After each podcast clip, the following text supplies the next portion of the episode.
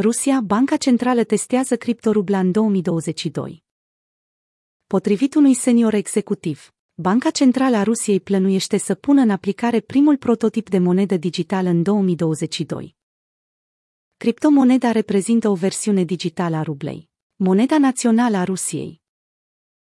Guvernatorul Băncii Centrale Rusești Alexei Zabotkin a declarat că autoritatea centrală este pregătită să lanseze prima versiune a criptorublei până la finalul anului curent. Știrea a fost acoperită astăzi de un trust rusesc de presă. Planul a fost anunțat de Zabotkin la un eveniment online, organizat de noua școală de economie a Moscovei.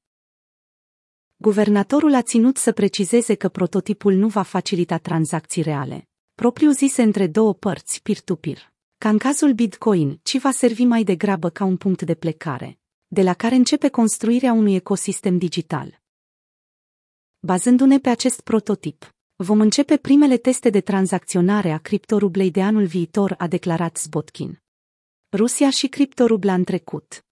Ultima dată când a abordat acest subiect, în octombrie 2020, Banca Centrală din Rusia a emis un document pentru consultanță care viza dezvoltarea rublei digitale.